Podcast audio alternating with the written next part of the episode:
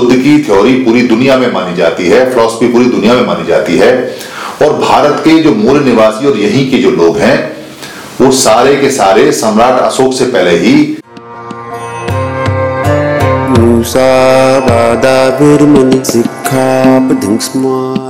जो व्यक्ति बुद्ध को नहीं जानता है नहीं मानता है और ना ही उसका कोई बुद्ध से लेना देना है ना ही बुद्ध की फिलॉसफी को वो मानता है या समझता है या जानता है। मगर फिर भी अगर वो जो बुद्ध को मानने वाले लोग हैं या जो बुद्ध की विचारधारा को देखने वाले लोग हैं, अगर उनके बारे में बात करता है तो ज़रूर वो निगेटिव बात करेगा, क्योंकि उसका कोई लेना देना तो है नहीं। वो समुदाय का नहीं, कोई मान्यता नहीं। अपना काम करे, अपने समुदाय में करे, अपना काम, अपना समुदाय छोड़ के बुद्ध के काम और बुद्ध की फिलोसफी और बुद्ध के समुदाय में जब टांग अड़ा रहा है तो हर हालत में नेगेटिव काम ही करेगा। इस बात को समझ लें। हर हालत में काम बिगाड़ेगा ही। हर हालत में नुकसान पहुंचाएगा। हर हालत में ऐसी ही बात करेगा जिससे कि धर्म को हानि हो।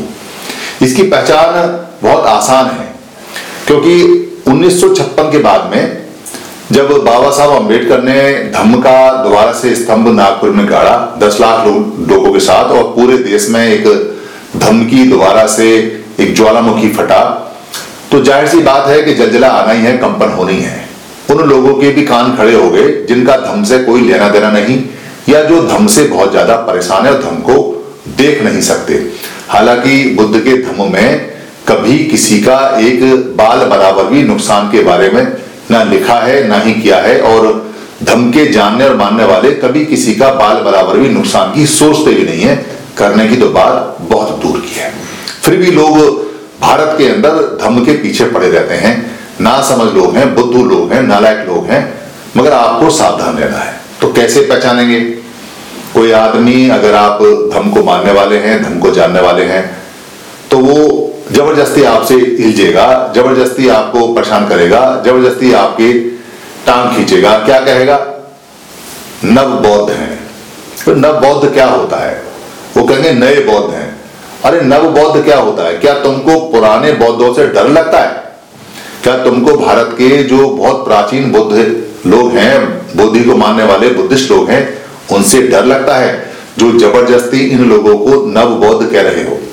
जब बाबा साहब ने ये बता दिया और इसको प्रमाणित कर दिया कि भारत का सबसे प्राचीन जो फिलोसफी है, जो ऐतिहासिक है, काल्पनिक नहीं, जो ऐतिहासिक है, वो बुद्ध की है। और बुद्ध की थ्योरी पूरी दुनिया में मानी जाती है फिलोसफी पूरी दुनिया में मानी जाती है।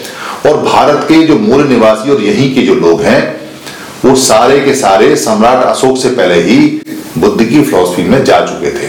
क्योंकि उस समय यही फिलोसफी सबसे अच्छी थी और यही दर्शन सबसे बढ़िया था, यही बात सबसे अच्छी थी। इसलिए ईरान से लेके और बर्मा तक सब लोगों ने सम्राट सम्राट अशोक के समय में ये फिलोसफी अडॉप्ट की।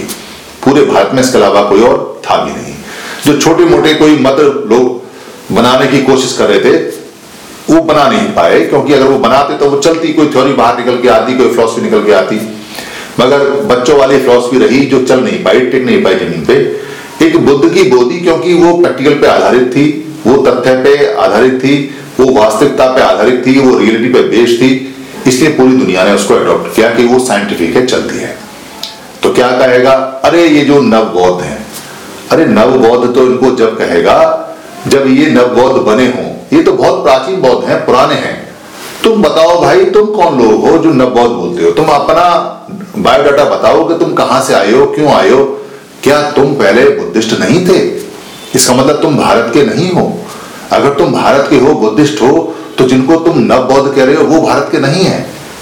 अगर ये भारत के हैं और तुम भारत के हैं तो तुम इनको नव बौद्ध क्यों कह रहे हो? क्या तुम पुराने बौद्ध हो? तुम्हारा तो बुद्ध से कोई लेना देना है ही नहीं। तुम इनको क्यों कहना चाहते हो? इनके दिमाग में ये बात डालना चाहते हो कि ये नव बौद्ध है। दरअसल, किसी को छोटा या बड़ा करने के लिए, या नया पुराना करने के लिए, या उसको डिमोलाइज करने के लिए ये टेक्निक होती है कि कोई व्यक्ति अगर बहुत विद्वान है, कुछ है तो उसको, उसकी विद्वता को खींच के पहले एक छोटे से बाड़े में बंद करो। तो क्या कहेंगे? अरे भगवान बुद्ध तो साक्यों के मुनि रहे हैं, साक्य मुनि रहे हैं। साक्य मुनि कब कहा भगवान बुद्ध ने साक्य मुनि है? बाद के कुछ लोगों ने उनको कहा कि वो साक्य जो स्टेट थी, वहाँ से आई साक्य स्टेट बहुत बड़ा स्टेट था। वहाँ से वो आए और वहाँ से आने के बाद में वो साक्यों के मुनि रहे हैं। साक्यों के। तो साक्य तो तभी शब्द खत्म हो गया जब उन्होंने बोधि प्राप्त की। बोधि होने से पहले साक्य कुल के थे। उसके बाद तो बुद्ध कहते हैं कि अब हमारी परंपरा बुद्ध की परंपरा है। अब हमारा कोई घर नहीं है। जब वो कपिल वस्तु द्वारा जाते हैं कपिल वस्तु में जब मांग के खाना खाते हैं तो उनके पिता कहते हैं कि तुम्हारे घर में इतना अनाज है, इतना धन है, इतना धान है, तुम्हारे खेतों में एक हज़ार बैल चलते हैं और तुम मांग के खा रहे हो और हमारे पूरे घर को शर्मिंदा कर रहे हो। तो बुद्ध कहते हैं अपने पिता से कि वो घर आपका है। ये जो परंपरा जो मैं कर रहा हूँ, ये बुद्ध लोगों की परंपरा है, ये बौद्धों की परंपरा है, और ये बहुत पुरानी परंपरा है मांग के खाने की। क्योंकि यहाँ मांग के खाने की परंपरा बहुत पहले से प्राचीन में चली आ रही है, जो उन्होंने विपसना साधना ध्यान में देखी है। तो वो तो उन्होंने कहा ही नहीं कि भाई ये हमारा कुल है या ये कुल हम साक्य मुनि हैं। एक सिंगल शब्द नहीं है जो साक्य मुनि का कहीं आया हो। वो भंते बोलते थे लोग उनको भंते बोलते थे या बुद्ध बोलते थे या भगवान बोलते थे या भगवा बोलते थे। कपड़े उनके भगवा थे इसलिए भगवा बोलते थे। उसका नाम इसलिए पड़ गया क्योंकि भगवान जैसे कपड़े पहनते थे, वो भगवा हो गए। तो ऐसा करके बोलेंगे। कहेंगे कि बुद्ध के बहुत सारे टुकड़े हैं, बहुत सारे विचारधाराएँ खींच के लाएँगे। यानी कि झगड़े की बात उठाएगा। जो बुद्ध को नहीं मानेगा, वो हमेशा झगड़े की बात उठाएगा। कहेगा, बुद्ध के इतने टुकड़े, उतने टुकड़े उतने टुकड़े ये समुदाय, वो समुदाय, ऐसा समुदाय। अरे भाई, बुद्ध तो एक है ना। अगर समुदाय अशोक के समय में, मान लो, चालीस हो गए, पचास हो गए, लोगों ने मांग के खाना शुरू कर दिया, ये अलग अलग बात हो गई। उनका उपास्य तो एक है, उनकी फिलोसफी तो एक है, उनका बुद्ध तो एक है। फिर कहेंगे, ये साहित्य और है, वो साहित्य और है, इसमें ये है, इसमें वो है। अरे भाई, साहित्य को लिखने वाले वो लोग हैं जिन्होंने अपने पास में लिखने का रास्ता रखा। और बाकी लोगों का रास्ता बंद कर दिया। तो जिसका जो मनाया लिख लिया। मगर भगवान बुद्ध तो कह के गए हैं, लिखे पे यकीन मत करना। कोई बताए उस पर यकीन मत करना। मैंने कहा है, ऐसा कोई कहे उस पर यकीन मत करना। कोई पढ़ा पढ़ा बताए, सुना सुना बताए उस पर यकीन मत करना। अरे तो काय पे यकीन करें? साफ़ साफ़ तो काय भगवान बुद्ध ने। पहले देखना, वो चीज़ मेरे लिए ठीक है, मेरे परिवार के लिए ठीक है, मेरे समुदाय के लिए ठीक है, मेरे मोहल्ले गाँव के लिए ठीक है। मेरे आसपास का जो वातावरण है उसके लिए ठीक है, देश के लिए ठीक है और दुनिया के लिए ठीक है, सारे मनुष्य के लिए जीवों के लिए ठीक है। तो वो चीज़ ठीक है। तो कितना आसान सा रास्ता बता के गए हैं। अगर किसी ने लिखे हुए को खराब कर दिया है, गड़बड़ कर दिया है, लिखे हुए में कहीं अंतर है वैसे तो अंतर है नहीं। कोई मामूली सा अंतर किसी ने जानबूझ के किया और उसको कोई पकड़ ले तो अलग बात है। सारा का सारा त्रिपिटक, जो मूल चीज़ है, वो साफ़ साफ़ बिल्कुल सीधी सीधी सी लिखी पड़ी है। उनमें कोई अंतर नहीं है। और जो मिक्स है, वो पता चल जाता है कि ये चीज़ें हमारी नहीं है, ये खराब करके किसी ने ज़बरदस्ती लिखी है। बुद्ध को जानना, बुद्ध को मानना बड़ा सिंपल है। खासतौर से बुद्ध ने उपासकों के लिए, यानी आम आदमी के लिए तो कुछ ज़्यादा टट्टा बताया नहीं है। सिर्फ़ पंचशील बताया है। आप पंचशील का पालन कर लो, आपको त्रिपिटक पढ़ने की आवश्यकता है नहीं। बहुत ज़्यादा उपसत करोगे तो आठ सील पढ़ लो बस, आठ सील का पालन कर लो। आपका काम तो खत्म हो गया। बाकी झगड़ा जो है, वो भिक्कू कर भिक्कुणी का है।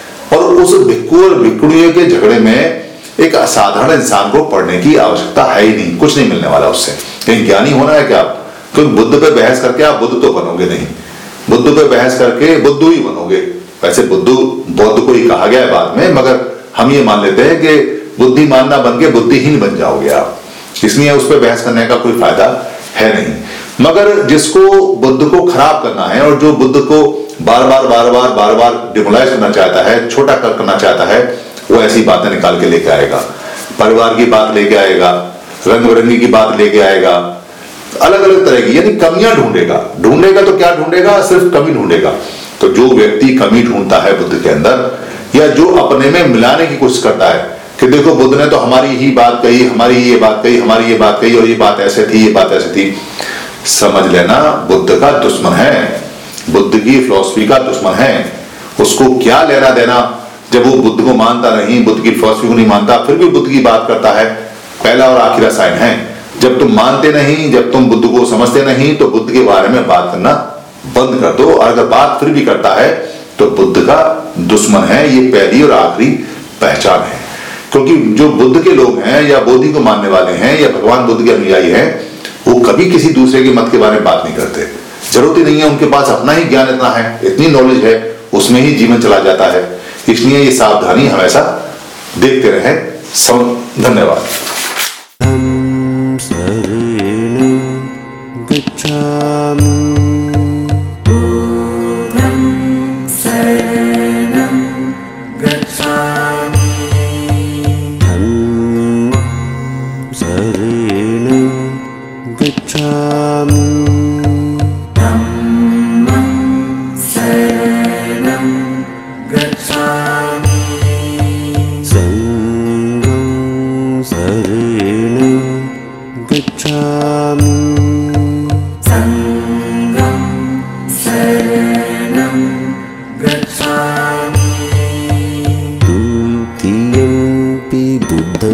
शरणं गच्छामि